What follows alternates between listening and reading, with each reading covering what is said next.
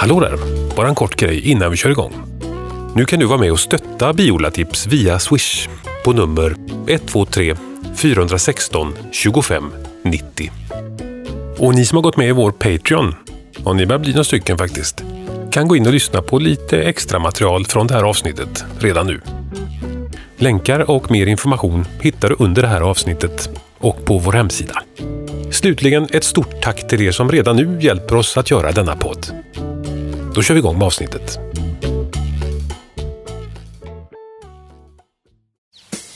Det här är Biodlatips och jag heter Joakim Jalin. Ja, nu är det hög tid att utöka bisamhällena och sätta på fler lådor och gå igenom dem. Som vanligt så har man gått där och väntat och väntat och väntat på våren. Och pang! Så smäller det till och allting kommer samtidigt. Och man är nästan lite sent ute. Nu ska vi hämta en låda till här. Nu ska jag ta en EPS-låda som jag har här och faktiskt sätta i mina sista färdigtrådade och vaxade ramar här. Det är dags att göra fler. Hur många ramar man än vaxar och gör ordning så tar de slut till slut. Men som tur har jag en massa nya ramar, mycket tråd och mycket vax. Ska bara sättas ihop också. Vi har både trälådor och EPS-lådor, alltså frigolit, plast. Fördelen med EPS är ju att det är betydligt mindre vikt. Men det finns några nackdelar. Bland annat att de är lite svårare att rengöra. Och ibland så lossar en bit när man tar i för mycket med kupkniven. Ja, de är ju ganska känsliga sådär. Jag har funderat lite grann på hur man ska göra för att laga en EPS-låda. Går det ens? Och i så fall, hur?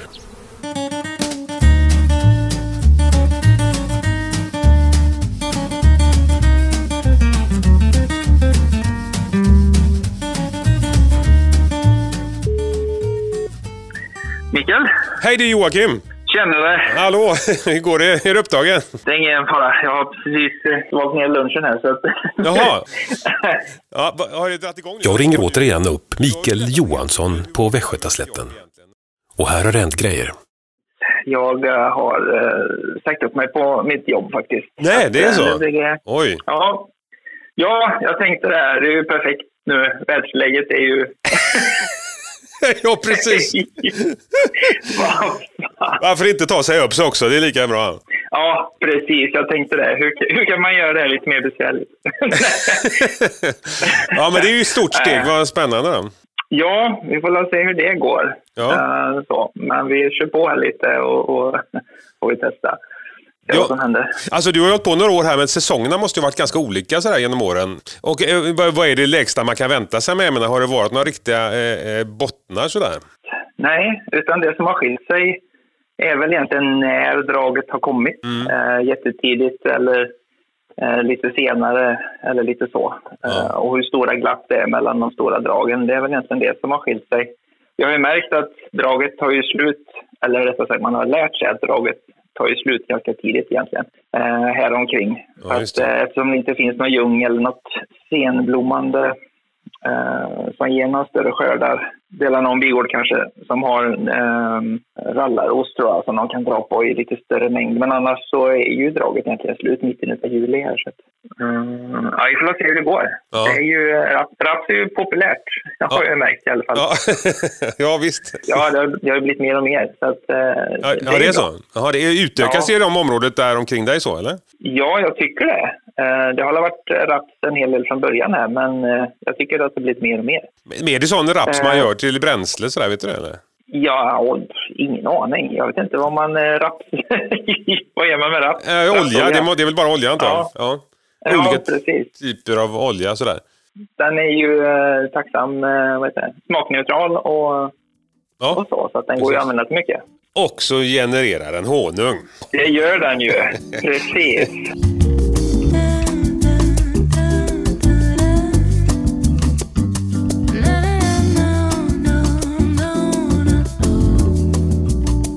Vilket stadie är du nu förresten?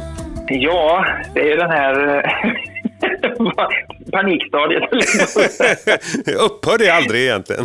Nej, det, det börjar ju nu. Uh, jag har gjort vårgenomgång och kikat lite grann då, men uh, så nu är det ju uh, egentligen högväxel från och med nu kan man säga fram till midsommar. Ja. Då går det för fullt. Då ska ju allting hända. Sen efter midsommar så kan man börja slappna av lite grann och mest bara övervaka läget. Så vad, vad, precis, vad gör du precis just nu? Uh, ja, jag ska nog gå ut och kolla över lite mer material. Uh, ska jag göra. Ja. Att jag har allting redo för alla avläggare som ska göras och sånt. Räkna över det ytterligare en gång, du vet. Man är, man är ju lite nervös. att det ska räcka menar du? Ja, precis. Uh, så att man har tak och bottnar och lådor och, och uh, mellanväggar och alltihopa för att det ska täcka behovet. Ja, jag har ju sett att du har ju eh, tillverkar ju mycket själv där. Det är ju rätt bra. Ja, det är ju... Ja, det är tacksamt. Då blir det då blir det som jag vill ha det. Ja, ja det är klart. Ja, men det går ju alltid att göra lite till då också. Då går det i alla fall att fylla på ja. ganska snabbt, om det skulle vara så. Men, men det verkar som att du gör, om du gör nya tak hela tiden, det måste betyda att du faktiskt utökar med fler samhällen totalt sett. Ja, det blir det. Ligger det, jag behöver en hundra samhällen till eller något sånt där kanske för att kunna ha lite att spela med. Ja, just det. Vad, vad, så vadå, du siktar på ett par hundra totalt där, eller? Ja, det blir väl en 200 produktionssamhällen och så har man kanske 50 stycken eh, avläggare som man som man har att spela med för att ersätta eh, vinterbortfall och, och, eh, ja. och så. Jaha, så de håller du lite mindre och är liksom mer som redo för att kunna eh, växla i och byta ut då ifall det är vinsterförluster och så? Ja, tanken är väl så. Ja. Att um, det ska bli... Har man en vinterförlust så kan man plocka bort det i samhället på våren och så kan man direkt bara åka och hämta en, en avläggare och så köra dit och så fyller man ju bigården då så är den bigården full. Slipper man hålla på och tänka på det. Det är smart. Men samlar du alla av, sådana avläggare på ett ställe då, som avläggarbigården? Ja, det är väl tänkt att, jag har inte kommit dit än, men tanken är väl att det ska bli så. Att man har alla avläggare på ett ställe. Mm. Um, så. Men jag har inte hittat något riktigt bra ställe att ha alla bina på uh, samlade så. Nej. Så många än. Det behövs ju lite, det behövs ju lite speciell... Eh, det behövs ju tillgång på pollen på våren och lite så, så att de kan komma igång för det utan att man behöver vara där och... Ja, ja du menar så ja. ja just det. det behövs lite mm. speciella förutsättningar för avläggarstället där. Och där behöver du ha en 50-tal eller vad sa du? Någonting sånt kanske, ja. som man kan ha. Nu, jag gjorde ju vår genomgång här i eh, veckan efter. Jag började väl typ i påsk. Ja. Uh, jag, var, jag var smällförkyld, men det var för bra väder så att jag var tvungen att börja. Ja. Så, men eh, jag, jag krigade mig igenom det där och eh, det såg bra ut. Det var lite, ehm, jag trodde att det var lite, eh, att fler skulle klara sig eh, så. Men eh, jag har haft tio, nio samhällen tror jag som har gått bort. Eh, det, var, det var inte så farligt ändå. Men... Och vad, vad kan det oftast ha berott på? Tjuveri eller drottningen har dött eller vad? Nej, alla mina, nu har jag lärt mig läxa här då igen. Aha, det ständigt dessa läxor man lär sig. eh, Lyssnar. Drottning, det är drottningar. Allihopa har gått bort på grund av drottningar. Antingen så har de blivit dåligt parade och det är inte så mycket att göra åt då, om de börjar puckla nu på åren. Då. Ja, Men eh, är drottningarna eh, gamla så eh, tänker jag nu att det är ingen bra idé att chansa att ja, men de kommer nog igång igen och klara till våren och så byter jag fram i juni där drottning då. Mm. Nej, ingen bra idé. Nej. Så kommer de inte igång då, eh, drottningen dör eller om hon börjar puckla på grund av ålder så är det samhället kört i maj. För det finns inga drottningar att tillgå då. Nej, just det. Om du inte har något övervintrat samhälle då att slå ihop med. Men... Så, så vad är planen då? då? Nu blir det lite mer disciplinerat i år här. Nu, eh, alla drottningar som kommer väl gå in på tredje året, de byter jag, tänker jag göra. Ja. Så att jag får färskare drottningar. Eh, för det är, det är en chansning om de ska gå in på, när de ska dra igång då.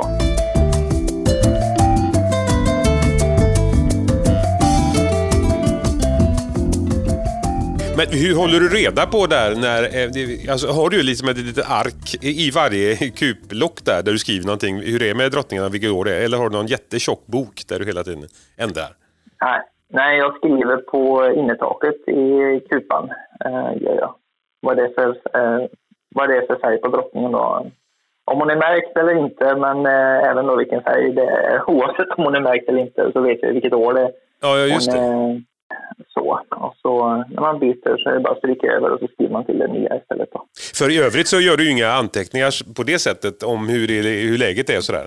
Nej, eller jo, jag har ju, jag skriver ju på, förutom att skriva på innertaket då, så jag vet vad det är för någonting. Jag, vad ska jag förvänta mig när jag öppnar kupan, om Ja. man säger så. Ja. Då står det på innertaket där, då vet jag typ, okej, okay, drottningen är märkt eller hon är omärkt. Och jag vet hur gammal hon är och jag vet sådär. Så att, då vet jag ungefär vad jag ska förvänta mig när jag ska öppna och titta. Ja. Men jag för även då lite eh, anteckningar i eh, mobilen, i en vanlig notepad bara. Ja. Eh, och då skriver jag ju inte upp alla samhällen, utan jag skriver bara upp de samhällena som har en avvikelse.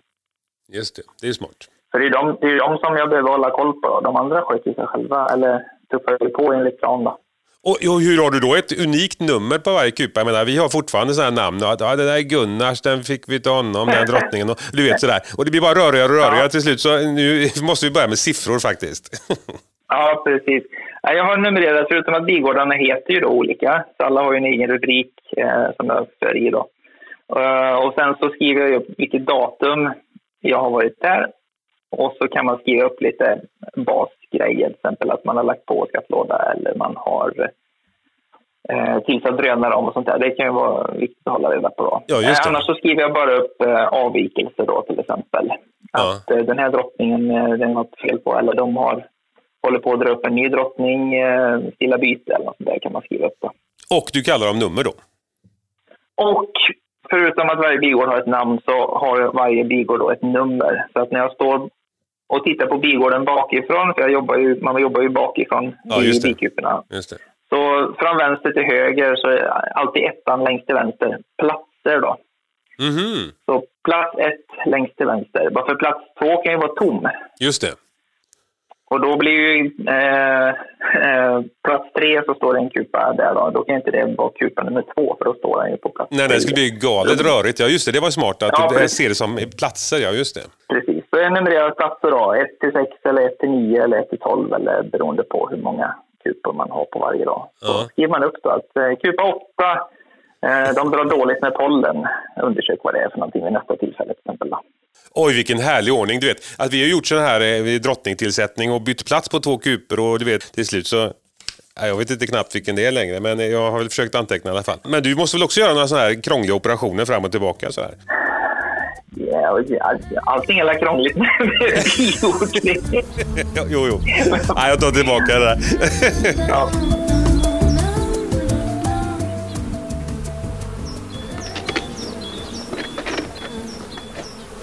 En sak jag tänker varje vår. Det är att man borde ha bytt ut vaxet i yngelrummet redan innan. Det där mörka vaxet. Men det är ganska svårt att hitta ett bra tillfälle. Mikael berättade för några avsnitt sedan hur han brukar, som han kallar det, spränga yngelrummet på våren. Ja, men hur var det nu igen? Och det var det här med att förnya vaxet i yngelrummet. Och man tänker ju att ja, men det där gör jag på hösten och så går det inte riktigt då för att då är det så mycket yngel i. Och sen så, ja, men jag tar det i vår. Och så då är det ju ännu mer yngel i så att det blir liksom aldrig av. Hur sjutton ska man byta? Alltså, men, jag, men då har du någon metod där? Jag eh, önskar att jag skulle kunna säga att jag hade någon riktigt bra metod där. Men eh, ofta, jag har ju mina samhällen på två lådor Mm. eh, i rummet. Och det är oftast den nedre lådan som ser hemskast ut, eh, mörkast vax och så vidare på, eh, på våren. Då. Ja, just det. Men vi säger på vårgenomgången här nu då, så, så är det ju oftast, har de vintermat kvar, har de för mycket mat kvar, då kan man ju plocka ur en, en eh, ram med vinterfoder. Är de riktigt starka så kan man ju sätta i en mellanvägg i kanten på yngelrummet. Är de inte så starka så kan man ju få en utbyggd ram då. Ja, den är ju slungad så den är ju tom då. Ja. För då behöver de egentligen bara städa av den lite grann och putsa upp den så kan ju drottningen börja lägga direkt. Just det. Och den kan man ju sätta, eh, den kan man ju sätta närmare mitten på yngelrummet då eftersom de kommer fylla upp den ganska snart. Ja, just det. Inte helt i mitten. Du sa det, du delar egentligen inte yngelrummet helt och hållet utan bara en bit in i... Ja, så är det väl. Så Tillsätter man en mellanvägg så kanske det blir, eh, i ett starkt samhälle så kanske det blir, eh, vad säger man, femte ramen. Eh, ska säga. Det beror på hur många, ja, var räknar man ifrån? Från mitten och utåt räknar jag. Ja, jaha, jag har beräknat från flusteröppningen men eh, det, vi, vi frågar ett proffs här. Vi, Nej, men är, om man tänker att eh, jag har ju elva ramar i mina yngelrum. ja, Men yngelrummet säger att de, de mittersta fem ramarna eh, när man tittar ner i kupan. I, i, där är ju liksom ingelklotet, Ja. mittersta fem Ja, kan man säga. Ja. Eh, och då en, eh, en femte ram som är längst ut i kanten. Eh, om man plockar bort en foderram som är allra längst ut Ja. och så skjuter man eh, alla ramarna eh, ett steg och så får du en, en, en tom eh, plats En lucka där, ja, just det. precis på, på ram fem där. Så kan man ju stoppa ner en, en mellanvägg där. Då är det ju ytterkanten på ingelrummet. Då. Ja, just det. Eh, och har du en, eh, en utbyggd så kan du stoppa ner den på samma ställe eller så kan du ta den på plats tre eller fyra. Alltså det beror lite grann på. Då.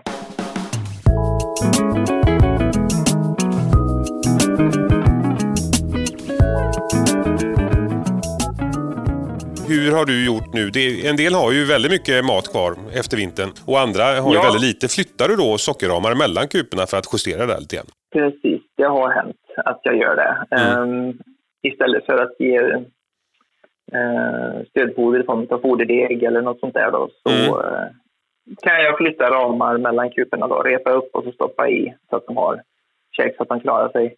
Jag fick, fick faktiskt plocka bort ganska mycket foderramar i år. Så mycket har jag nog inte plockat bort någonting faktiskt. Det var, Nej, var inte vintern sensationellt mild i år? Men det kändes som att jag plockade bort och plockade bort. Jag tänkte, helsike, nu har de snart ingen mat kvar. Men eh, kuporna vägde ju fortfarande jättemycket. Så att, eh, Ja, ja, ja. ja. de hade flera ramar kvar.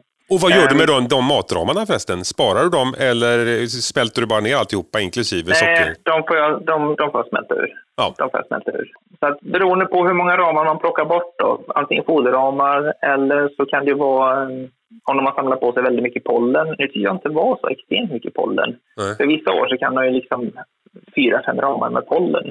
Ja. det är helt sjukt mycket pollen.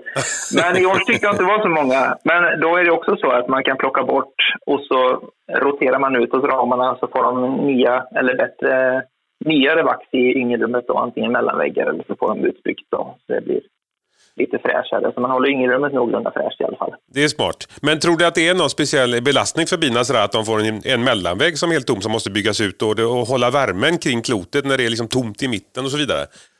Ja, man får ju avgöra lite grann vad det är för drag eh, och hur vädret ska vara. Så säger, I början nu, när jag körde här veckan efter påsk, så var det ju ganska bra väder söndag, måndag och så vidare. Mm. Eh, så i början av veckan, varför jag märkte att de hade ju dragit på säljen. Det var tydligen jättebra Ja, timing för det är samma säljen här. Ja, just det. när Ja, precis, det är samma här. Värmen kom, så de hade ju fyllt upp väldigt mycket med nyindraget märkte jag ju då. Aha. Så att eh, i början av veckan så kunde jag gå åt lite hårdare, ge lite mer mellanväggar eh, och spränga lite hårdare till de starka samhällena. För då visste jag att det finns drag och Ja. det här bygger de liksom ut på nolltid om det är mycket bin i kupan. Då. Ja. Men ju längre veckan gick och så att den här veckan så skulle det vara lite kallare, lite svalare väder och lite sådär. Eh, Så ju längre veckan gi- gick desto försiktigare blev jag med att plocka inte bort för mycket foderramar för det kanske inte hinner komma in så pass Nej, mycket. Och kanske inte så många mellanväggar då, som, eh, som jag gjorde i början av veckan. Då. För hur många stoppar du dit? En eller två eller tre mellanväggar där i? I regel så brukar det, vill säga ett snittsamhälle får en utbyggd och en mellanvägg. Ah, Är det riktigt bra drag eh, och ett jättestarkt samhälle så kan man få två eh, mellanväggar för att då kanske de placeras lite längre ut. Då. Eh, så. För att de är ju byggsugna också och ser man att det kommer massa nytt yngel så vet man ju att här kommer det byggas och då är det bara att köra på med att Ja, är det här någonting du fortsätter med hela säsongen här nu då? För att, så att i slutändan så har hela yngelrummet fått nytt vax under en säsong? Ja, ja, både ja och nej. Det är ju från kupa till kupa. Det Ja, märker man ja. när man öppnar och tittar. Man Ja. kan inte säga att generellt så är jag så här. Utan sen så kommer vi till avläggarsäsongen också. Ehm, I mitten av maj här någonstans eh, börjar jag väl med avläggarna. Och då plockar jag bort ramar från kupen också. Mm, just det. Och då får de ju nytt material tillbaka. Så att när jag gör avläggarna så plockar jag bort, finns det fortfarande foderramar kvar som bina inte orkar bry sig om eh, för att de eh, drar in nytt och så vidare. Då tar man ju de gamla eh, sockerramarna till avläggaren, repar upp den och stoppar i så har ju de käk så att de klarar sig. Just det. Och så roterar man vaxet på så vis då. Fast nu får ju avläggaren det lite äldre vaxet men Eh, originalkupan har i alla fall fått, eh, fått nytt värde. Ja, det är ett smart sätt att återanvända sockerramarna där då.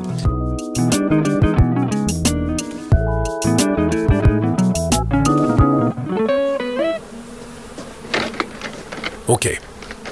Men en lurig grej med att flytta runt sockerramar, det är om eller när de hamnar i skattlådan. Men hur håller du reda på sockerramarna? Det är lätt att man blir förvirrad och så är det lite ramar här och där och sen så vet man inte vad som var vad, om det är honung eller socker till slut. Nej, precis. Det, jag försöker väl undvika nu. Jag har lagt på skattlådor på eh, ganska många typer. Jaha, redan? Eh, Låda tre hos dig då? Ja, precis. För att det var mycket yngel. I många kupor så var det väldigt mycket yngel som kläcks den här eh, veckan. Plus att de drog ganska hårt på, på säljen och fyllde yngelrummet med, med nyindraget. Ja. Så att eh, jag var tvungen att lägga på. Men jag flyttar ju helst inte upp någon eh, ram. Är det så att det är tvunget att flyttas upp en, eh, en foderram eh, för att få plats och att för att säkra upp att de verkligen har mat, ifall det skulle vara, så, så märker jag upp den ramen. Då Ja. tar jag tuschpenna och så skriver jag eh, läs på den ramen. Då. Ja. Så plockar jag bort den ramen sen när jag kommer andra varvet, så när har börjat fylla på med, eh, med nyindraget. Då. ja, just det. Ja, det är ju bra. Ja, jag försöker undvika att lyfta upp någonting alls för säkerhets skull för att inte bli, göra bort med det liksom. Nej, man får ju passa sig lite grann på hur man gör så. Men eh, det, jag märker upp och så plockar jag bort eh, nästa varv i så fall. Men det är alltså, så att vi säger nu kommer det en kall period eller svalare. Och jag vet riktigt. Är man osäker på hur länge den kommer vara, Mm. då eh, är det säkrast att låta dem få kvar då, en, en foderram. Ja. Men då är det ju bättre att ha det i yngelrummet kvar. Kanske då, mm, ja, om det räcker till vill säga, i storlek då. Ja. precis. Det beror ju på det också. Har de, eh, det får man ju kika på med, har de fem ramar med täckt yngel som kommer krypa så kommer ju kupan explodera. Då måste de bina sitta någonstans. Ja. Och då får man, får man slänga på en, eh, en skattlåda vare sig man vill eller inte.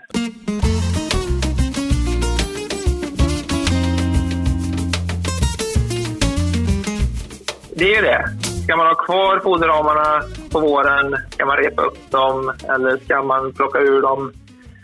Det är ju den balansgången man får gå här med vädret och alltihopa här. Ja, ja visst, visst. Till slut så måste ju alla bort och helt plötsligt. Och så man går ju och kollar vädret hela tiden. Ja, precis. Ja. Är det för lite eller för mycket? Stödmata eller ta bort liksom. Ja, ja, precis. Och i år har det verkligen varit upp och ner. De som har haft mat kvar har haft hur mycket mat kvar som helst.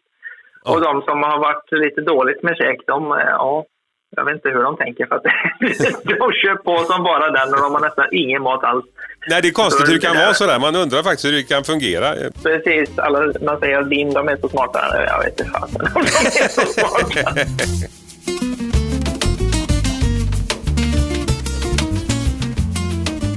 Eh, Jag har ju också börjat lite med EPS då. Och jag vet ju att du har en del sånt, eller? Ja, skattlådorna är plats. Så är det du gör. Yngelrummet är trä och botten är trä då. Ja, så är det. Botten och yngelrum är trä. Mm. Och taket är ju en träsarm som är fyllt med frigolit kan man väl säga. Men det, det finns ju två svårigheter med EPS tycker jag. Det är att för det första är de inte så himla lätta att göra rent. Nej, Och hur gör du där? det beror på vad de har gjort i Kuba. Har man haft eh, så att de har haft utsot och så vidare, det är ju nästan omöjligt att få bort. Det kommer ju alltid lämna fläckar som, som biskit brukar Ja. göra. Men eh, jag brukar bara skrapa med krukniv, det som går att skrapa bort. Och sen så brukar jag diska dem bara i diskmedel och virkon. Och så sköljer jag av dem sen. Ja just det, vad heter det? här? Diskmedel och... Virkon S, det är ett eh, medel som man använder för att döda lite eh, bakterier och svampar och det är ett desinfektionsmedel Ja just som man det. använder. Då. Just det, så det, blir inte, det släpper inte smutsen utan det är bara att det blir liksom rent på Ja, precis. Exakt. mikroskopnivå liksom. Exakt, så är det. Ja, men det är bra att veta. Då är diskborste och skrapa lite. Ja, det är, det väl. Och sen så är det väl bara sprutmåla om dem ifall det blir... Målar du insidan utav dem också eller? Nej, det gör jag inte. Utsidan bara. Ja. Det är ju för att skydda mot, eh, mot UV-ljuset. För det bryter ju ner frigoliten annars. Just det. Ja, du är, var inte du sån mål, målargubbe till yrket innan Jo. du blev biodlare? på. Förr alltså? Jo då. Ja. Ja, jag, har, jag har målat en del i mina dagar.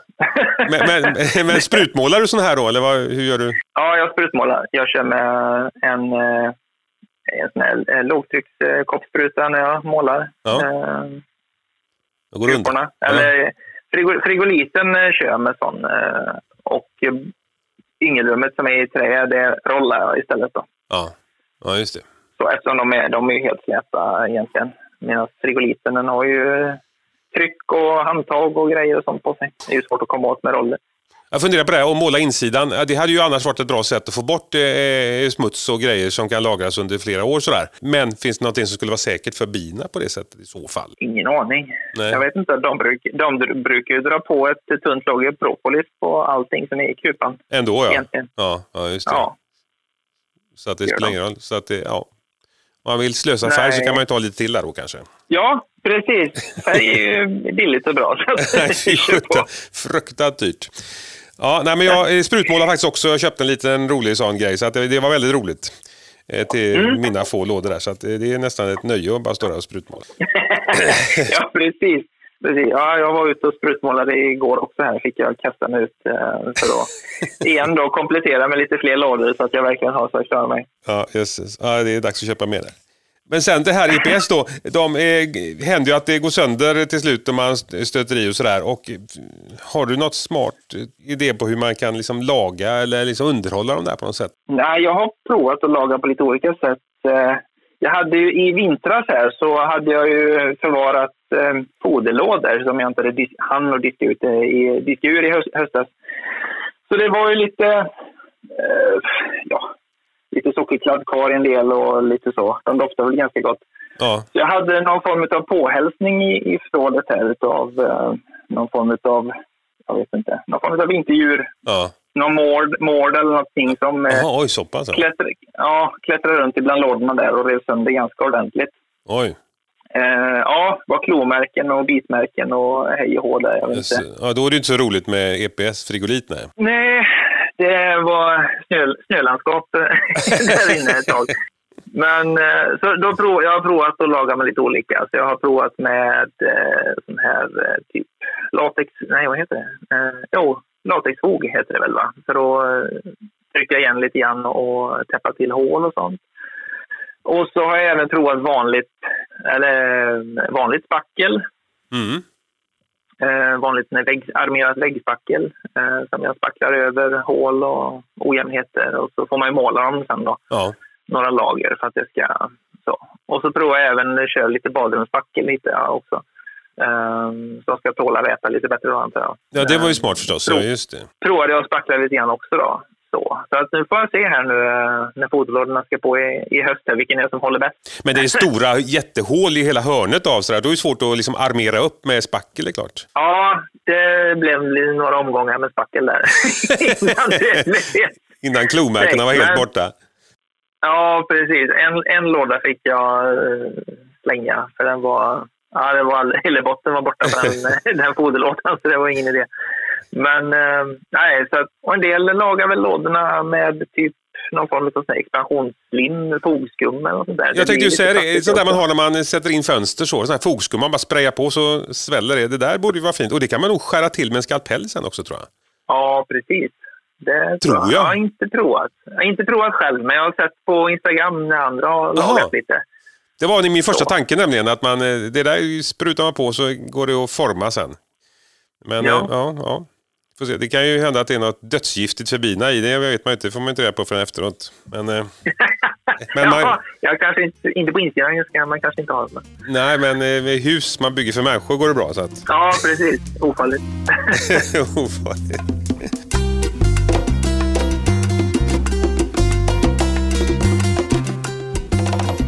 Men du, har du så här plastramar och sånt där? Har du provat sånt eller? Ja, jag har en del plastramar. Ja, du har det ja. ja. Ja, jag provade, köpade lite... Mm, jag köpte några tusen plastramar för att testa. och, och eh, jag tycker de funkar riktigt bra faktiskt. Överraskande bra. Um, och, uh, fast jag använder dem bara i skattlådorna, gör jag. Ja. Plastram, hur ser en sån ut egentligen? Ja, det ser ut som en vanlig ram fast den är helt gjord i eh, plast. Ja. Och, och, så uh, brukar jag smälta vax i en vaxgryta och så har jag en uh, skumroller som jag doppar i vaxet. Och så rollar man bara en gång på varje sida. Det behöver inte vara särskilt mycket. Nej, för man behöver ingen vaxkaka alls utan det är en plastskiva där vaxkakan brukar sitta ja, annars. Precis. Ja, precis. Den är mönstrad som en vaxkaka. Så rollar du bara på ett tunt lager där ja. på, på varje sida. Och så stoppar du ner den i, i skattlådan sen så bygger de ut den precis som att det vore en vanlig. Och vad är fördelen då, då med en plastram då egentligen? Fördelen är att det går åt väldigt lite vax när du rollar. Mm. Eh, en tredjedel kanske, jämfört med, om ens det. Jämfört med, så att om du har lite vaxbrist eh, så är det ju bra. Ja. Eh, och du kan spara lite pengar genom att du behöver inte lämna in vaxet. Låta någon eh, trycka upp mellanläggare åt dig. Nej, just det. Utan du kan ju rolla själv. Och du kan ju omsätta, du kan omsätta ditt egna vax mycket enklare på så vis. Mm. Just det, man behåller sitt eget vax, ja. Det är väl bra. Ja. Men hur sjutton får du loss vaxet från ramen sen då? Det är väl nackdelen då. Att eh, det kan ju vara svårt att ta reda på vaxet. Det är därför jag helst inte har det i yngelrummet. För att eh, då sitter vaxet väldigt hårt fast i, i, eh, i plastkakan där om man säger så. Så Mhm. att det är nästan omöjligt att få bort. Mm. Men eh, när det är i skattlådorna så, så tar man ju avtäckningsvaxet för då täcker man ju av honungen och så slungar man det. Och så är det egentligen bara de här små eh, vad ska man säga, väggarna mellan cellerna som bina har byggt ut och de är ju jättetunna. Antingen då, om du nu ska byta den ramen eller behöver diska den, eh, så, så högtryckstvättar man eh, den ramen och då blåser man egentligen bort allt vaxet.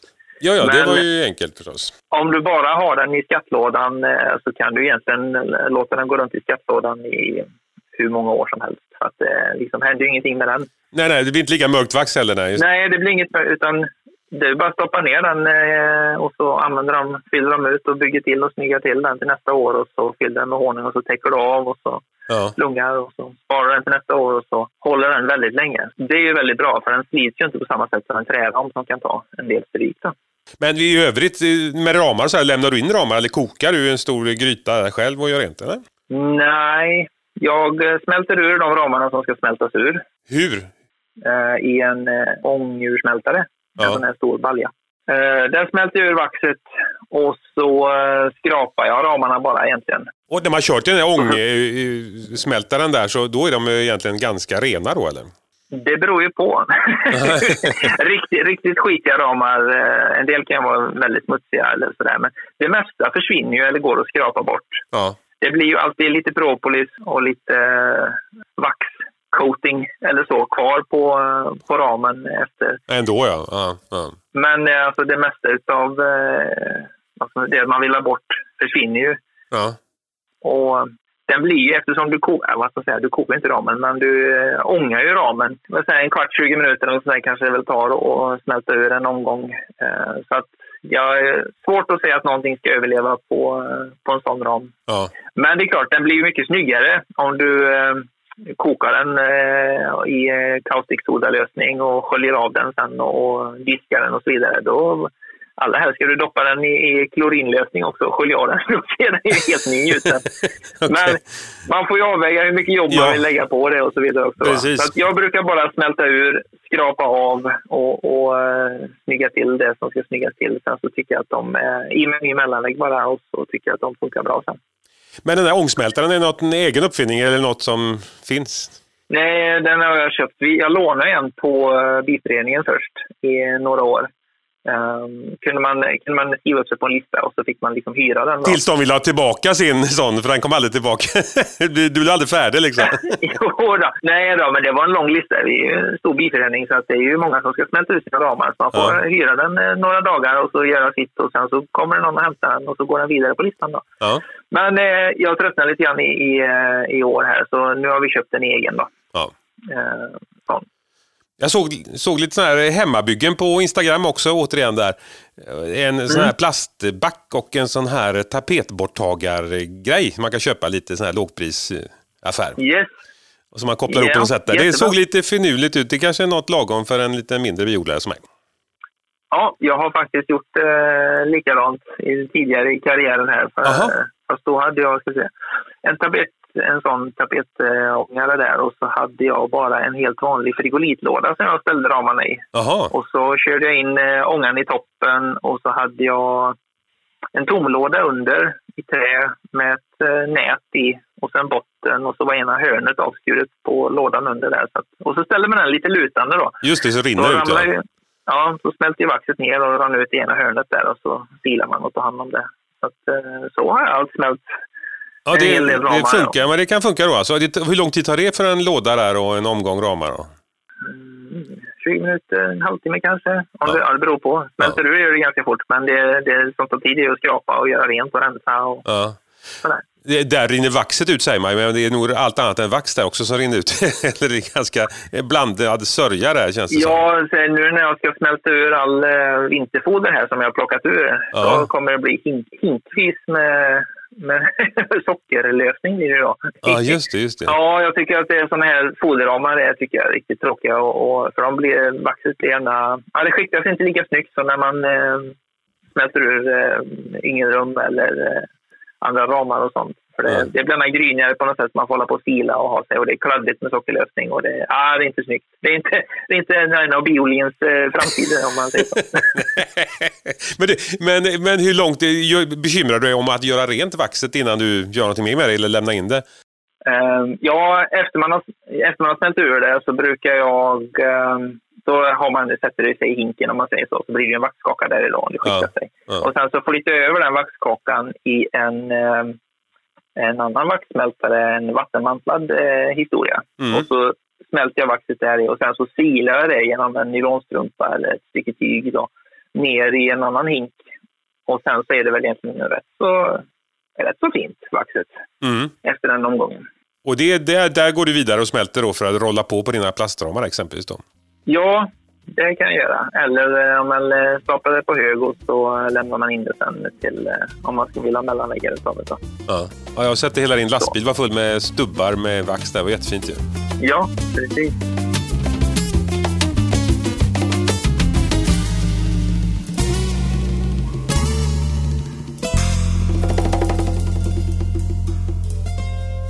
Det en sak som jag tänkte på, det här med plastramarna, som jag, som jag reflekterat på är att om eh, jag jämför en träram med en plastram så tycker jag att de lägger mycket mer propolis på en träram jämfört med en plastram. Mm. För plastramen eh, bygger de ut vaxet på och så gör de egentligen inte mycket mer med den. Och då så, jag pratade med några kollegor om det här och då funderar jag på, det som slår mig är att vad lägger de propolis på? Jo, det är ju sånt som de vill hålla snyggt och rent. Ja. Eller sånt som de tycker att det här, är inte, det här måste vi skydda oss ifrån och så smörjer vi propolis på det. Ja. Och då tänker man ju att varför gör de så på en träram då, men inte på plasten? Det kan man tänka att då är ju plasten mer bivänlig på träramen. ja, I alla fall någonting som inte släpper ifrån sig lika mycket då som trä skulle kunna göra kanske. Ja, exakt. Någonting är det där som, som gör att de... Eh, I alla fall så långt som de kan uppleva det och känna det. När det kommer Precis. något som är plast så kanske de inte på den lägsta kemiska nivån förstår att här måste lägga propolis ändå. ja, precis. Ja, jag vet inte varför. Nej, men intressant ju. Ja, visst, men det känns ju faktiskt bra på det sättet. Annars hade han klätt in den totalt i propolis, då hade man ju inte vågat sätta in plastramar. Nej, precis. Ja, det känns fel. Det hade varit någon som varit uppenbart fel. Ja, nej, jag har ganska mycket träramar också så, men jag tycker plasten funkar väldigt bra just för eh, honungshanteringen och skörd och allt sånt. Eh, och det går ju att slunga lite hårdare kanske också så, eller? Ja, definitivt.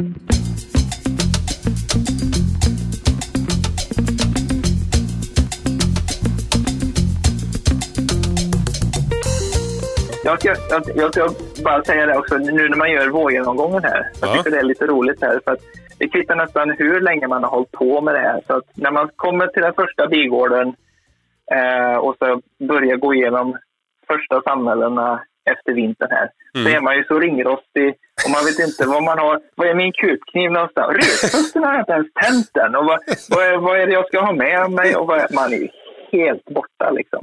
Och så gör man kanske tre, fyra, fem kuper. Eller i år så fick jag faktiskt göra en och en halv bigård nästan innan jag började typ så här nu kommer muskelminnet igång och nu vet jag vad jag tittar efter. ja, visst. Men jag tycker att det är så märkligt. Man tycker att jag har gjort det här så mycket, eller ja, mycket och mycket, men relativt ganska mycket. Jag borde ha koll, men ändå så, varenda vår så är man så helt borta. Jag kan ingenting om vin, jag vet inget, jag har aldrig sett förut. Jag tycker jag borde kunna det nu. Men nu känns det mer stabilt i alla fall när man kommit, in i, kommit igång lite. Kört. Ja, nu, går det, nu är det inget annat. Nu är det bara rakt fram som gäller. Nej, jag tycker det är så lustigt bara.